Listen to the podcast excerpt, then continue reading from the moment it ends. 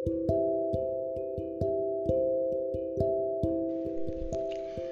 everyone welcome to Wallflower Talks मैं इस podcast के थ्रू अपने एक्सपीरियंसेस की बेसिस पे आपको बताऊँगी कि सिर्फ़ अब नीट को जब एक महीना बाकी है तो आपको क्या करना चाहिए और स्पेसिफिकली क्या नहीं करना चाहिए, जिससे कि आप नीट को एस कर सकें।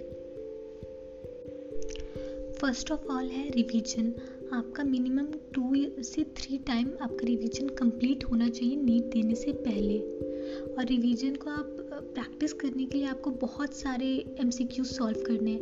एम आपको तीन तीन आवर के सेट में ही सॉल्व करना चाहिए। जैसा कि आप रियल एग्ज़ाम में करेंगे, आपको वही पैटर्न एमुलेट करना है, ताकि उस टाइम आप उस चीज़ को लेके अकस्टम्ड हो और आपको ये कुछ नया ना लगे या फिर आप बहुत ज़्यादा टेंस ना हो। रिवीजन के टाइम आपको एग्ज़ाम के जस्ट एक दिन पहले आपको, आपकी दोनों बायोलॉजी की एन जो कि इलेवेंथ और ट्वेल्थ की है, वो एक दिन पहले भी पढ़ना होगा, क्योंकि बायो में बहुत ज़्यादा रिटेन करना होता है। आप उसे पहले कितना भी पढ़ लें, लेकिन एग्ज़ाम के एक दिन पहले आपको उसे देखना ही पड़ेगा, ताकि आपको सारे डायग्राम्स सारे एग्जाम्पल्स सब हो।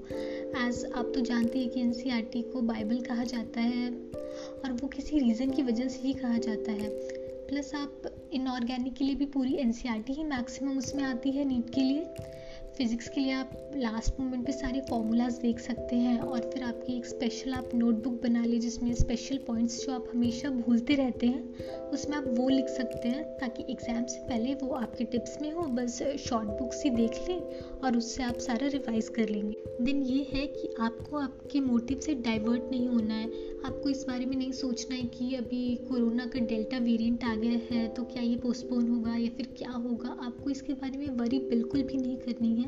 आपको बस अपना जो नीट का प्रेपरेशन है, सिर्फ़ सारा फोकस उसी पे लगाना है। जो भी चीज़ें एक्सटर्नल फोर्सेस के बारे में आप जितना ज़्यादा सोचेंगे, उतना ज़्यादा आपका ध्यान डाइवर्ट होगा और अभी आपकी प्रायोरिटी होनी चाहिए कि आप अपने सब्जेक्ट पे फोकस करें, आप नीट की प्रेपरेशन फुल ऑन मोड में करें। आपको अपना एक safe cut off score decide करना होगा। वो आप प्रीवियस ईयर्स के बेसिस पे डिसाइड कर सकते हैं बट आपको अपने दिमाग में ये ज़रूर रखना होगा कि हर साल कॉम्पिटिशन बढ़ता है। और पेपर अगर इजी हो रहा है तो रैंक इन्फ्लेशन भी बहुत ज़्यादा सीवियर होगा। तो I guess six thirty plus को आप एक सेफ़ स्कोर रख सकते हैं कि आपको कोई ना कोई कॉलेज मिल जाएगा बट आपका ये होना चाहिए कि आपको एक अच्छी कॉलेज मिले। वो स्टेट वाइज भी डिपेंड करता है या फिर आपको ए आई क्यू से चाहिए तो आपको उस हिसाब से अपना प्लानिंग बनाना होगा। और आप एक चीज़ जो अभी अफोर्ड नहीं कर सकते हैं, वो है लेज़ी होना। बहुत बार ऐसा होता है कि पूरे दो साल या फिर ड्रॉपर्स के लिए तीन साल, चार साल आप बहुत ज़्यादा मेहनत करते हैं बट लास्ट के एक एक महीने पहले आपको बहुत स्ट्रेस हो जाता है या फिर आप बर्न आउट होते हैं या फिर सोचते हैं कि नहीं, थोड़ा आराम ले लें। नहीं, ये सबसे ज़्यादा क्रूशल टाइम है, ये आपका फाइनल लैप है। और इससे आपको बहुत ज़्यादा अच्छे से इसके लिए आपको मतलब you have to give it all and lastly please disheartened नहीं हो। अगर आपका जैसे कोई टेस्ट अच्छा नहीं जा रहा है मॉक टेस्ट में आप परफॉर्म नहीं कर पा रहे तो ये जस्ट रिवीजन टेस्ट है, जो कि आपको प्रिपेयर कर रहा है आपकी फाइनल एग्ज़ाम के लिए। बहुत सारे स्टूडेंट्स का होता है कि मॉक टेस्ट अच्छा नहीं जाता है बट वो नीट में काफ़ी अच्छा परफॉर्म करते हैं।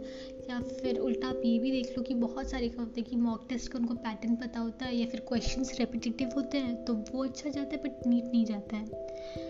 एंड आपको डिसर्टेन नहीं होना है मतलब नहीं होना है। Positive approach is must and at last कि अपने आपको अपने अंदर कोई भी फीलिंग को बॉटल अप नहीं होने देना है। अगर आप वरीड हो स्ट्रेस्ड हो, या फिर नेगेटिव थॉट्स आ रहे हो, आप फोकस ना हो तो please share it with someone else maybe they are your parents या फिर आपके फ्रेंड्स जो कि सेम फ़ेज़ से जा रहे हो। ये आपका मोटिवेशन बहुत ज़्यादा आपका मोरल बूस्ट करेगा। एंड लास्ट में आपको बहुत ज़्यादा मेहनत करनी है। And all the best I am sure आप सब बहुत ज़्यादा अच्छा परफॉर्म करेंगे। And stay tuned for more podcast thank you